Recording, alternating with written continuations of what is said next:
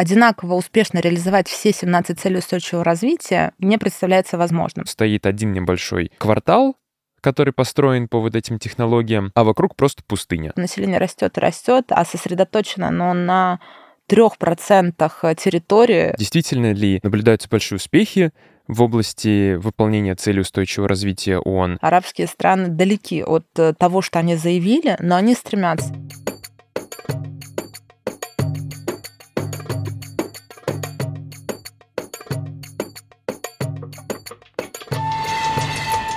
Друзья, всем привет! Это подкаст Центра Примакова «Ближневосточный экспресс» и его ведущий Артем Адрианов. В этом подкасте мы обсуждаем последние события в странах Ближнего Востока и Северной Африки и выясняем, как они могут повлиять на нас с вами. Вместе с экспертами по региону мы раскладываем все по полочкам, объясняем, что случилось и почему это важно. Каждые 2 недели мы публикуем новый выпуск, в котором говорим о событиях в какой-либо ближневосточной стране. Но сегодня у нас необычная тема. Мы поговорим о проблемах, которые важны для всех стран Ближнего Востока.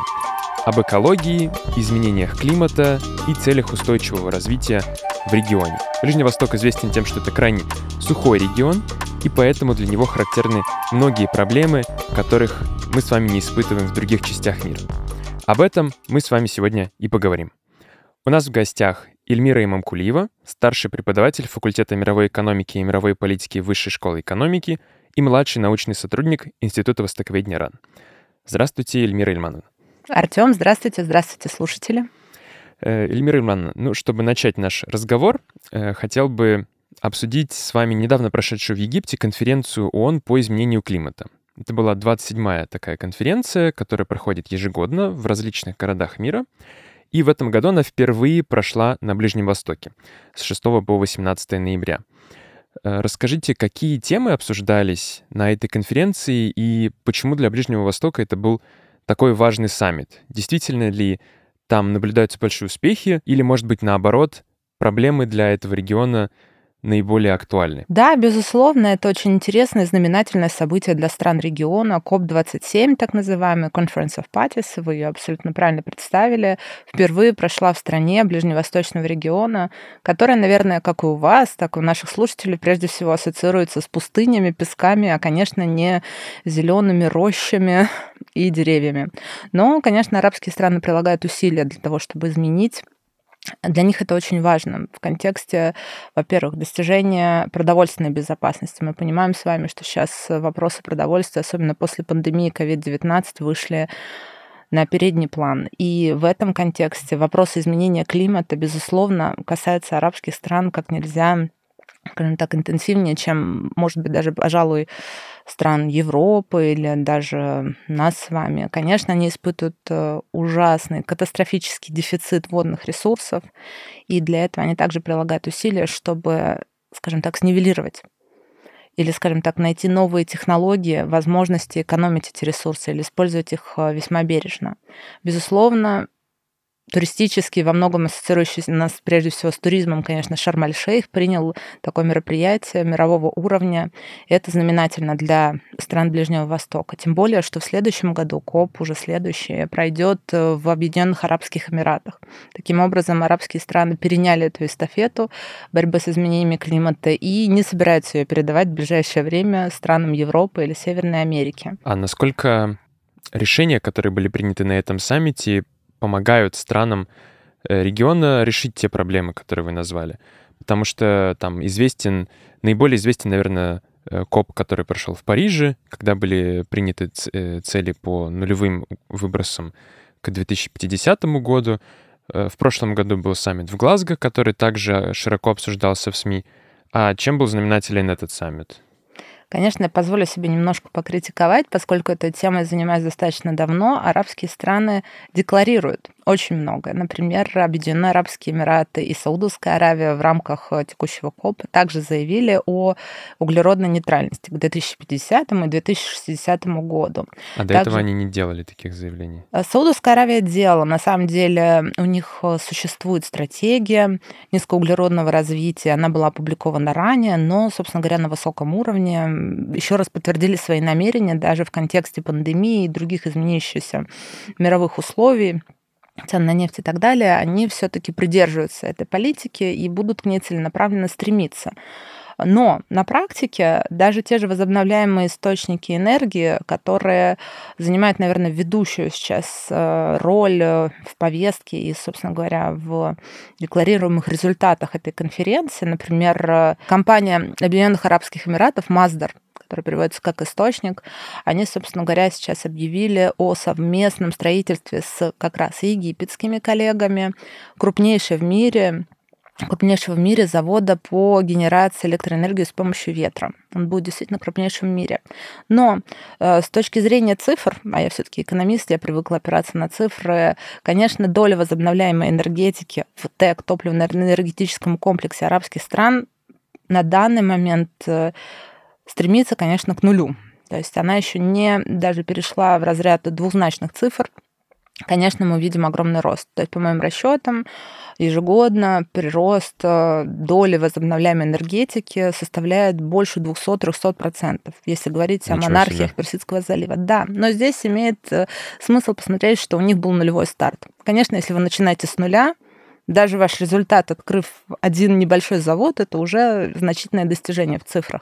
Но с точки зрения доли в общем балансе вашей генерации электроэнергии это ничтожно, потому что, конечно, страны до сих пор опираются на типичные для них углеводороды и, конечно, доступные для них углеводороды, поскольку они являются крупными поставщиками углеводородных ресурсов на мировой рынок, это не секрет. Поэтому естественно, возникает вопрос, он возникнет у каждого. Зачем у страны, у которой достаточное количество углеводородных ресурсов, которые на самом деле обладают богатейшими запасами углеводородов, например, Саудовская Аравия, например, Объединенные Арабские Эмираты, зачем им развитие возобновляемых источников энергии?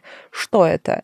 Это забота об экологии в чистом виде? Это возможность развития новых технологий? А может быть, это возможность большее количество углеводородов отправить на экспорт, а у себя, скажем так, использовать экологические методы генерации энергии. Наверное, все вместе. Но на данном этапе это больше похоже на декларацию. Вот, собственно говоря, декларировали углеродную нейтральность к 2060-50 году. Лет много, можно сделать многое. Можно пересмотреть стратегию, может что-то получиться, а может что-то и откатиться назад. На данный момент, безусловно, интерес и, скажем так, повестка изменения климата в некоторой степени была оттеснена другими острыми социально-экономическими вопросами в мире. Но арабские страны все-таки сохраняют свою приверженность, скажем так, к данному аспекту устойчивого развития, к экологическому, скажем так, его блоку. Но ведь цель устойчивого развития — это не только про экологию. И если мы говорим о монархиях Персидского залива, то да, для них больше важны цели устойчивого развития в области экологии, в области недостатка воды, чистой энергии и так далее. Но для других арабских стран, стран Леванта или Северной Африки, наверное, более важны цели устойчивого развития в области борьбы с бедностью, образования, доступа к энергии в принципе, доступа к электричеству, нежели вопросы экологии. Есть ли здесь такой дисбаланс в интересах арабских стран? Могут ли они вместе эти проблемы решать? Это очень любопытно, то, о чем вы спрашиваете, потому что действительно повестка в области устойчивого развития, сами 17 целей устойчивого развития, это, скажем, от А до Я, это весь алфавит. Одинаково успешно реализовать все 17 целей устойчивого развития не представляется возможным. Конечно, необходимо выделение приоритетов. Вы абсолютно правильно заметили, что концепция устойчивого развития — это не только экология. Существует так называемая устойчивая триада, так называемый блок социальных целей, направленных на преодоление социального неравенства, экономический блок и, конечно, экологический блок. Но они равноправны. И на самом деле реализация одного блока без успехов или, скажем так, поддержания одинаково стабильного уровня двух других блоков не приведет к переходу к устойчивому развитию. Это возможно только при равномерном, скажем так, реализации во всех направлениях. Для этого существует 17 целей устойчивого развития. На самом деле они перешли на смену целям развития тысячелетия, которые существовали 15 лет до этого. Соответственно, с 2000 года так или иначе приняты так называемые маяки для реформ. По всему миру, для всех стран. Да, по всему миру, да. Это, знаете, такая единая шкала, единая линейка, по которой вам удобно мерить прогресс. Для молодых арабских стран, молодых с точки зрения получения независимости относительно других стран на политической карте мира, конечно, эта методика, скажем так, измерения прогресса достаточно полезна. У них не существовало, скажем так, другой, и им удобно переориентироваться сразу на эталоны, которые предложили уже эксперты ООН.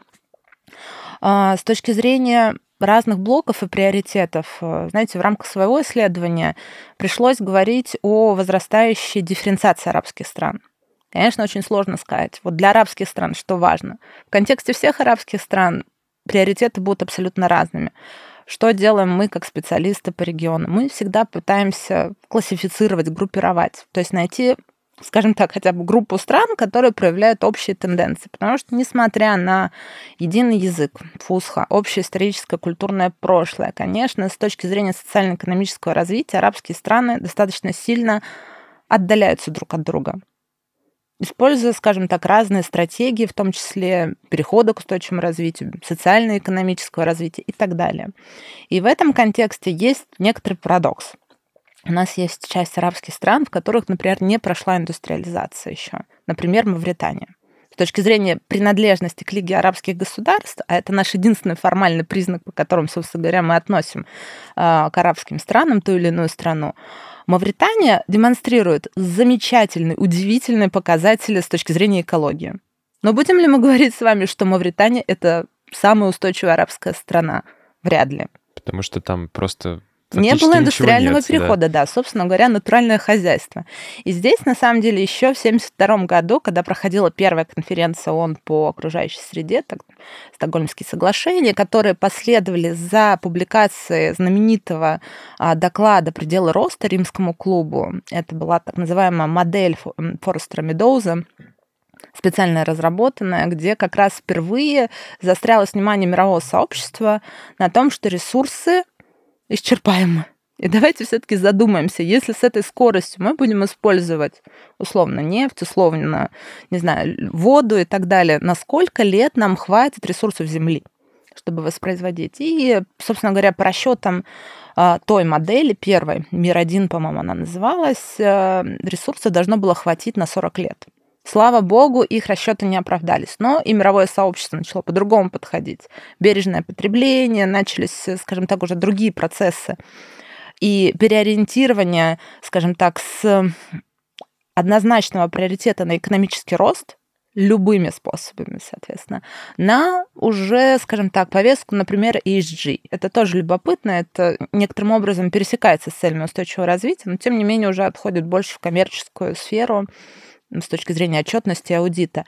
Но, тем не менее, получается, что устойчивое развитие становится в том числе выгодным. Но выгодным не здесь и сейчас, а, возможно, вот в этой долгосрочной перспективе. И вот, опять же, возвращаясь к арабским странам, однозначно выделить и сказать, что Мавритания — это самая устойчивая страна, нет. Но в конференции еще 1972 года говорилось, что существует, собственно говоря, две проблемы перехода к устойчивому развитию в странах.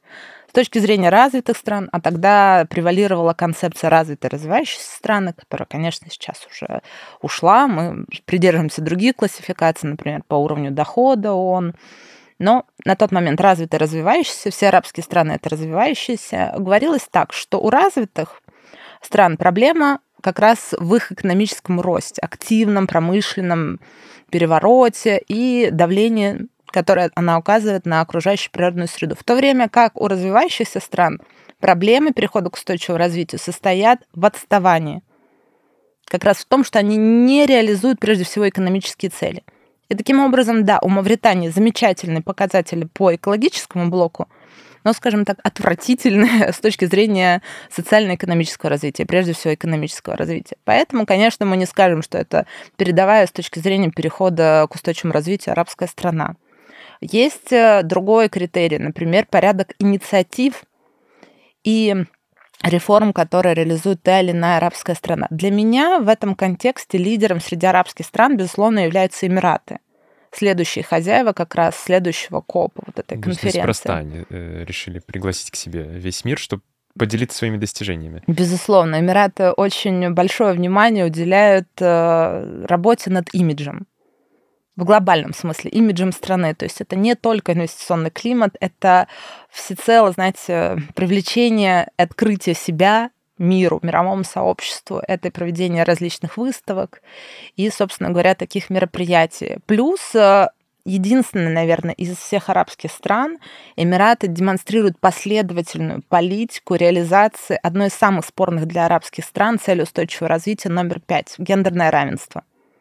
Мы понимаем с вами, что это достаточно сложный с точки зрения культуры и традиций ислама аспект реализации устойчивого развития в арабских странах. При этом именно Объединенные Арабские Эмираты уже неоднократно они проводили форумы по активизации, привлечению женского населения.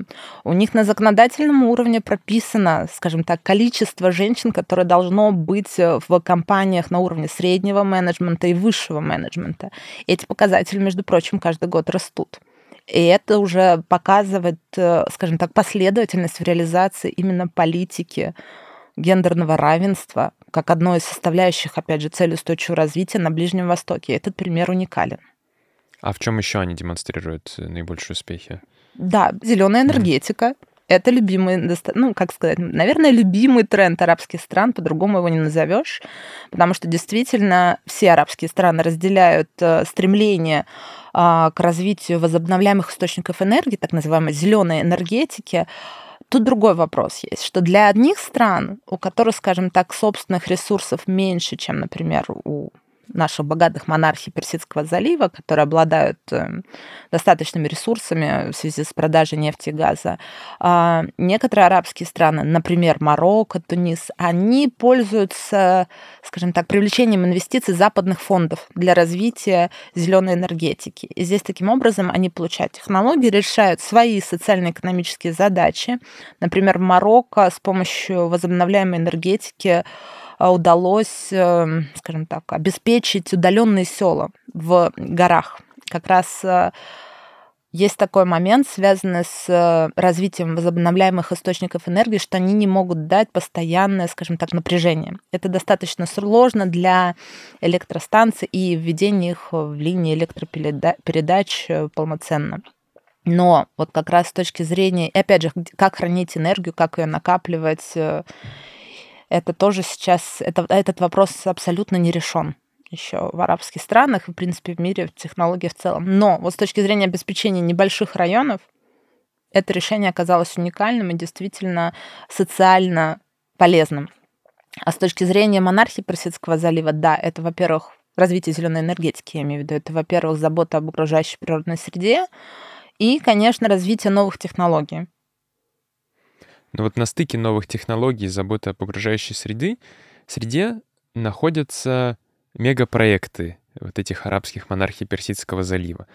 Саудовская Аравия собирается построить город на границе с Иорданией и Египтом, Неом, который должен стать просто новым словом в урбанистике в целом. Город будущего. Город будущего, где огромное количество автоматизированных процессов, город, который производит нулевые углеродные выбросы, город, в котором все построено на технологиях искусственного интеллекта и так далее. Не является ли это какими-то больше имиджевыми ходами, или это действительно реализуемо, скажем так, в арабских странах? Я просто приведу пример, что я недавно был в Арабских Эмиратах, там в пригороде Абу-Даби находится город небольшой район, скажем так, даже не город, Масдар-Сити, который Эмираты в конце 2000-х годов начали строить, рекламируя его как тоже новое слово в урбанистике, город, который должен сам себя обеспечивать энергией за счет солнечных батарей и ветряных электростанций, город, который должен производить нулевые выбросы в окружающую среду,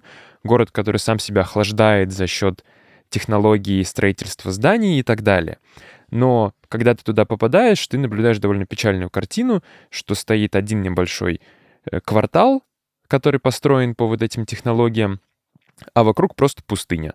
И строится еще там 2-3 здания, и город похож на призрак на самом деле, потому что там почти никто не живет, там находятся несколько научно-исследовательских организаций, там на весь город один ресторан, одно кафе и один магазин, а вокруг просто пустыня. И, насколько я читал, сам себя он электроэнергией не обеспечивает, его в итоге подключили к городской сети, потому что поняли, что планы были слишком амбициозными. Вот для арабских стран не являются ли эти цели, которые ставятся на мировом уровне, может быть, слишком амбициозными из-за особенностей среды, в которой они находятся? Декларировать не означает реализовать. То есть декларировать свой переход к устойчивому развитию и реализовать его на практике — это, к сожалению, разные совершенно две концепции устойчивого развития, назовем это так. С точки зрения Объединенных Арабских Эмиратов и, в принципе, конечно, и Саудовской Аравии, безусловно, они обладают ресурсами. Они хотят продемонстрировать, что они переходят на новый технологический уровень, скорее всего. Однако здесь встает вопрос, насколько эти технологии, которые они заявляют, собственные разработки или, скажем так, купленные за рубежом. От этого, собственно говоря, очень многое зависит, в том числе и составляющая устойчивого развития. Там есть одна из целей устойчивого развития, как раз посвящена инновациям, технологиям. И как раз по этой цели устойчивого развития арабские страны сильно отстают. Они это осознают, потому что, например, расходы на НИОКР, научно-исследовательские, опытно-конструкторские разработки в арабских странах находятся на крайне низком уровне. Они были менее 1% при несопоставимо высоких расходах, например, на ВПК. И эту тенденцию они пытаются изменить. Они активно вкладываются в образование. Изменить ее за считанные годы не получится. Это безусловно. Поэтому на данный момент для меня это больше в некотором смысле потемкинские деревни. Они пытаются создать картинку, но, конечно, за ней еще не стоит качественная проработка данного вопроса. Но, опять же, да, к вопросу о климате и, например, той же генерации солнечной энергии, уже, казалось бы, пустыня, ближневосточный регион, наверняка у них есть огромный потенциал реализации генерации гелиоэнергии. Но здесь есть свои проблемы. Например, хамсин — это, для наших слушателей поясню, наверное, ветер, даже буря, скажем так, песчаная, которая хамсин может длиться там, до 50 дней, достаточно продолжительный период, и песок, вот эти мелкие песчинки, они очень сильно наносят вред солнечным батареям, вот их внешней части. И, собственно говоря, здесь существуют как и плюсы с точки зрения климатических условий для развития возобновляемых источников энергии, например, энергии солнца, генерация энергии солнца, так и минусы. Хамсин, песок. И до конца это все не решено, поэтому есть задумка и есть практическая реализация. Во время практической реализации в любом случае происходит, знаете, такая обкатка технологии. И вот на данном этапе, конечно, арабские страны далеки от того, что они заявили, но они стремятся, и это уже похвально, потому что действительно, например, в Объединенных Арабских Эмиратах существует официальных более 50 стратегий перехода к устойчивому развитию в разных областях. Эти документы были подготовлены, они систематизированы, у них есть контролирующие органы, отвечающие за реализацию каждой из стратегий. На мой взгляд, это один из самых, скажем так, документированно оформленных переходов к устойчивому развитию в мире. Поэтому, собственно говоря, есть систематизация, наверное, она перейдет в качественные результаты. На данный момент, конечно, есть свои огрехи. Очень любопытно другое, как раз вот стремление Египта, для которого социальные цели, вопрос социального неравенства на фоне непрерывно растущей численности населения, больше 100 миллионов, и эта цифра как бы не итоговая. Мы понимаем, что население растет и растет, а сосредоточено оно на 3% территории, собственно говоря, вдоль узкой полоски реки Нил. Конечно, для них вопрос изменения климата начинает приобретать совершенно новые аспекты, новые грани выживания, скажем так, размещения этого нового населения. И здесь вот их интерес как раз к устойчивому развитию, к повестке изменения климата, в частности, прием таких международных форумов и конференций, понятен. Для них это вопрос не только, скажем так, имиджа, а как раз именно реализации, скажем так, социально-экономических преобразований. Для Египта и других стран, там, вроде Ливана, например, Марокко, Иордании, Туниса, еще очень активно стоит вопрос о продовольственной безопасности. Как они пытаются решать эту проблему? Есть ли у них какие-то, возможно, новые технологии будут этому способствовать, да, какие-нибудь там вертикальные фермы, которые сейчас получают распространение, или им все равно придется полагаться на импорт и единственный шанс для них — это просто диверсификация поставок? Вы знаете, на данном этапе я бы сказала, что диверсификация поставок — единственный возможный вариант, но с точки зрения, что можно было бы сделать или в каких направлениях ведется работа, это, безусловно, водосбережение, вопросы водного менеджмента, это, скажем так, водная дипломатия — это один из наиболее актуальных вопросов для Ближнего Востока на ближайшие десятилетия в любом случае. И, конечно, вопрос, в частности, орошения. Я была, на самом деле, поражена впервые, когда была в Израиле. Мне показывали их систему капельного орошения еще много лет назад. Это было уникально. То есть, например, клубника, которая произрастает, она вообще не касается земли, она находится вот в каком-то таком своем, я не знаю, вот резервуаре, и туда подается капельное орошение, насколько они берегут воду. Конечно, арабские страны также проявляют и внедряют новые технологии в водном менеджменте, но на данном этапе это, конечно, несопоставимо с их, например, одним из соседов, которым можно позаимствовать опыт, но они работают в этом направлении. С точки зрения, опять же, продовольственной безопасности, для них очень важно взаимодействия и, скажем так, выстраивание цепочек поставок. И, опять же, пандемия COVID-19 показала, и, опять же, если вспомним, во время пандемии, но это случалось и до этого, но в пандемию это особенно, скажем так, имело яркий эффект, потому что наложилось одно обстоятельство на другое, когда застрял танкер «Эвергрин» в Суэцком канале, и, собственно говоря, даже европейцы ощутили, что такое для них поставки через Суэцкий канал, через эту важнейшую артерию и египетскую важнейшую артерию мирового транспорта, и какое количество товаров через него проходит. И, собственно говоря, развитие транспорта, логистики, инфраструктуры — это также одна из возможностей нивелирования, скажем так, проблем продовольственной безопасности при прочих равных условиях. И, конечно, технологии, они работают над этим, они развивают новые сорта. Но, опять же, если вы были в Эмиратах, вам, наверное, показывали территории, которые были бывшей пустыней, но которые превратились, да, это ограниченные территории, это еще не тысячи километров квадратных, но, тем не менее, уже есть примеры превращения пустыни в зеленые сады. Возможно, этот опыт также будет весьма полезен, например, Египту. На мировом уровне очень серьезно обсуждаются вопросы финансирования целей устойчивого развития и финансирования реализации вот этих социальных целей и особенно перехода к углеродно-нейтральной экономике. Здесь у каждых стран могут быть свои собственные стратегии, а каковы, может быть, особенности реализации вот этих ESG, особенности реализации ESG-повестки в арабских странах? Может быть, это как-то связано с особенностями финансовой системы, да, там в виде исламского банкинга, например?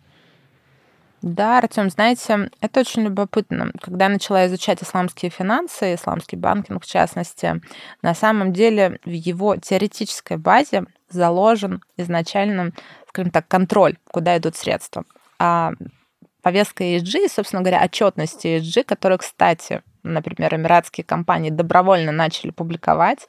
Она внедрена повсеместно и на уровне бирж, то есть компании, которые присутствуют на биржах, и, собственно говоря, крупнейшие банки Эмиратов, они добровольно публикуют повестку ESG. Это уже, скажем так, тоже один из признаков того, насколько они серьезно подходят к концепции устойчивого развития. И с точки зрения арабского мира в целом, да, данная специфическая финансовая система, которая просто должна не противоречить, а соответствовать нормам шариата. Прежде всего, для обывателей это ассоциируется с отсутствием судного процента, так называемого риба. Но с точки зрения арабских стран, как раз привлечение инвестиций, существует очень интересный инструмент, так называемый зеленый сукук. Сукук — это, если сопоставлять, это облигации, но без фиксированного процента, поскольку, опять же, мы с вами говорили, процент запрещен. Здесь арабские страны, опять же, преуспели. Они одни из лидеров по выпуску зеленых сукук, как раз являются Объединенные Арабские Эмираты, в том числе и Саудовская Аравия также показывают хорошие результаты. И эти средства идут, в частности, на развитие зеленых проектов, зеленой экономики.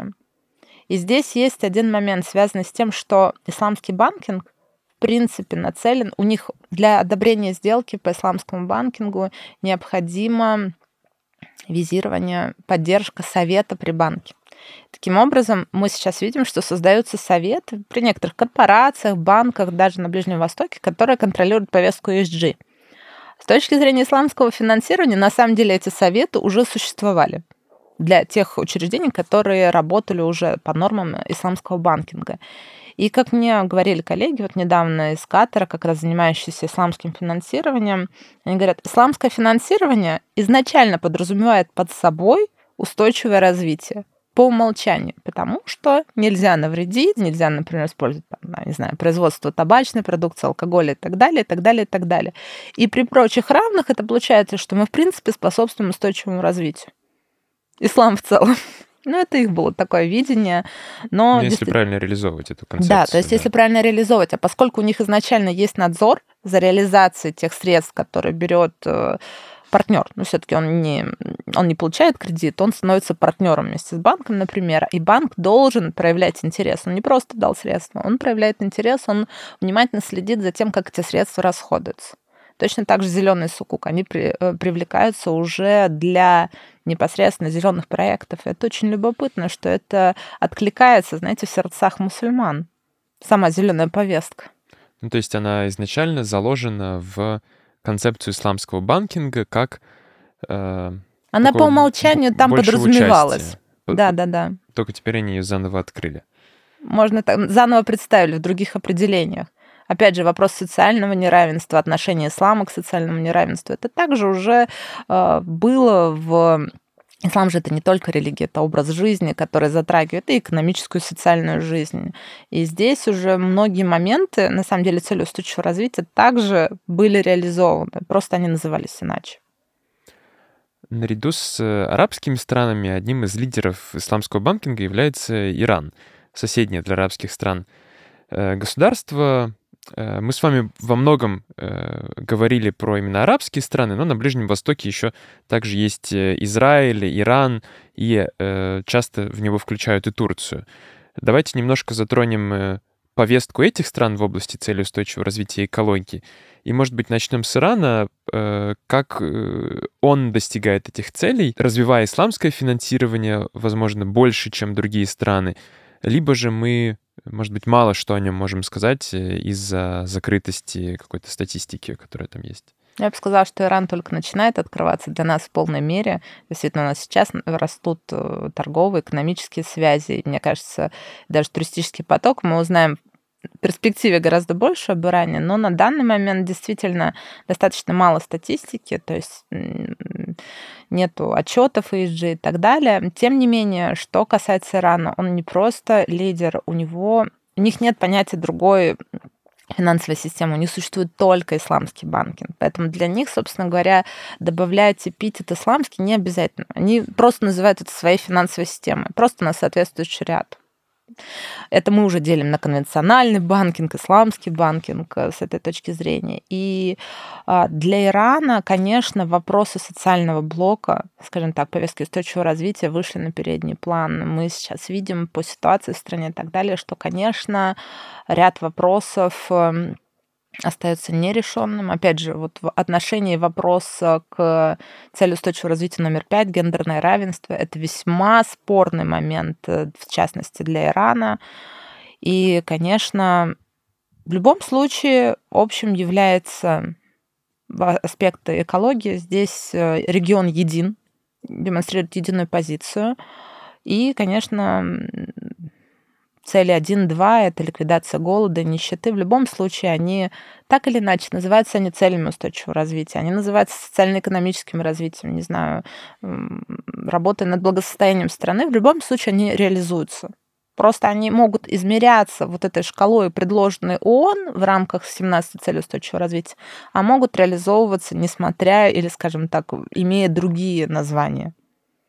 Здесь, мне кажется, Иран вот как раз этот пример. А какова ситуация в Турции? Там с экономическим развитием все лучше, чем в Иране, но все равно существуют определенные проблемы. Какова основная повестка для Турции в области ЦУР?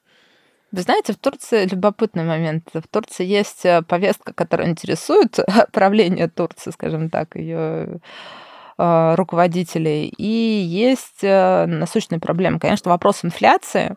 связаны, опять же, вот цель, ключевая экономическая цель устойчивого развития – это экономический рост. Здесь у Турции сейчас наблюдаются весьма серьезные препятствия на этом пути.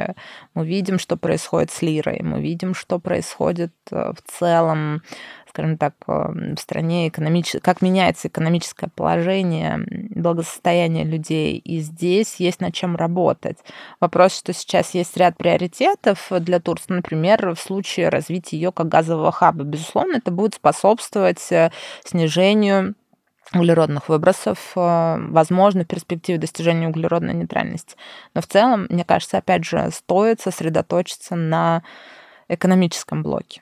Это сейчас наиболее остро стоящие проблемы в Турции. До этого мы еще упоминали Израиль как один из лидеров в области использования водных ресурсов и чистой энергетики в целом. И, кажется, арабские страны понимают перспективы сотрудничества с Израилем в этой области, да, то есть в 2020 году Эмираты, Бахрейн, Марокко подписали соглашение Авраама с Израилем, установили с ним дипломатические отношения, и Эмираты стали очень активно развивать экономическое сотрудничество с Израилем. Говоря об Израиле, могут ли израильские технологии помочь арабским странам догнать и сократить отставание от более развитых стран? Ну, здесь достаточно сложный вопрос, чем Израиль реально будет готов поделиться. Но, опять же, есть моменты, у Израиля есть общие, скажем так, водные ресурсы, как сказать, ну, во-первых, Мёртвое море, проблема Мёртвого моря. В одиночку Израиль его решить не может, ему в любом случае нужна кооперация с Иорданией. И здесь вот вопрос как раз так называемой накачивание пресной водой мелеющего Мёртвого моря, это тоже один из вопросов экологии, опять же, сохранение достояния и туристического, и культурного, наверное, все-таки для Иордании и Израиля Мёртвого моря стоит очень актуально, и здесь приходится договариваться. Опять же, бассейн реки Иордан, он не целиком принадлежит Израилю, поэтому, конечно, его важно сохранять в кооперации. Здесь, опять же, важно подчеркнуть, что вопросы экологии, они действительно требуют кооперации в регионе, несмотря на какой-то конфликтный потенциал даже между странами, несмотря на разногласия по ряду вопросов, именно с точки зрения преобразования реформ в экологической плоскости нужна кооперация. В частности, ряд инициатив, например, запущен в Персидском заливе по сохранению морских экосистем. Но мы понимаем с вами, что, конечно, в одиночку Эмираты не смогут сохранить, не знаю, все разнообразие рыб в Персидском заливе. Конечно, они должны кооперироваться вместе со своими соседями. Все должны прийти к какому-то согласию о том, не знаю, в каком количестве можно вылавливать, как они будут сохранять какие-то рифы, отдельные природные зоны. И здесь важна кооперация. Вот здесь, мне кажется, есть заложен, знаете, такой потенциал для мирного добрососедства и решения экологических проблем. То есть в завершении нашего разговора, я думаю, мы можем сказать, что для всего Ближнего Востока решение его проблем в области экологии, устойчивого экономического роста, социальных проблем заключается в сотрудничестве друг с другом, поскольку друг без друга, будучи соседями, они много с какими проблемами справиться не смогут. Да, это объединяющий фактор, безусловно, и это один из таких редких примеров для данного региона. Давайте вот последний пример буквально приведу, чтобы вот осознать, насколько сложно это все взаимосвязано. Бассейн Тигра и Евфрата. Вот мы представили с вами карту, представили страны, правильно, которые на ней находятся. А как, собственно говоря, проблемы воды, водного менеджмента в этом регионе будут влиять на экономику Саудовской Аравии? Я помню, когда получила этот вопрос еще в университете. И здесь очень сложная система. Смотрите, количество воды, сбросы Тигра и Евфрата в Персидский залив непосредственно оказывает влияние на уровень солоности, скажем так, содержания соли в Персидском заливе.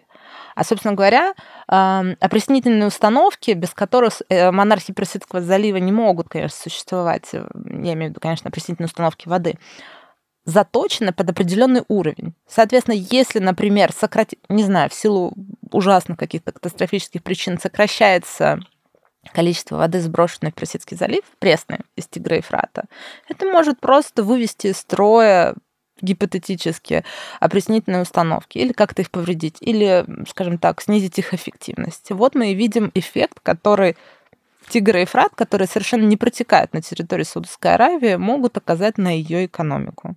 И вот такие взаимосвязи экологические, они очень тесные в этом регионе. Действительно, они могут сохранить эту уникальную экосистему только в кооперации.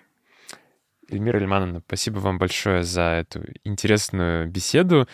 Мы с вами затронули такую очень необычную тему, о которой, наверное, редко говорят, когда обсуждают Ближний Восток. Больше говорят о политике, международных отношениях, экономике. Но вся экономика, а производная от нее политика международных отношений уже строится на экологии и на среде, в которой все мы с вами живем. Спасибо вам большое. Спасибо, до свидания.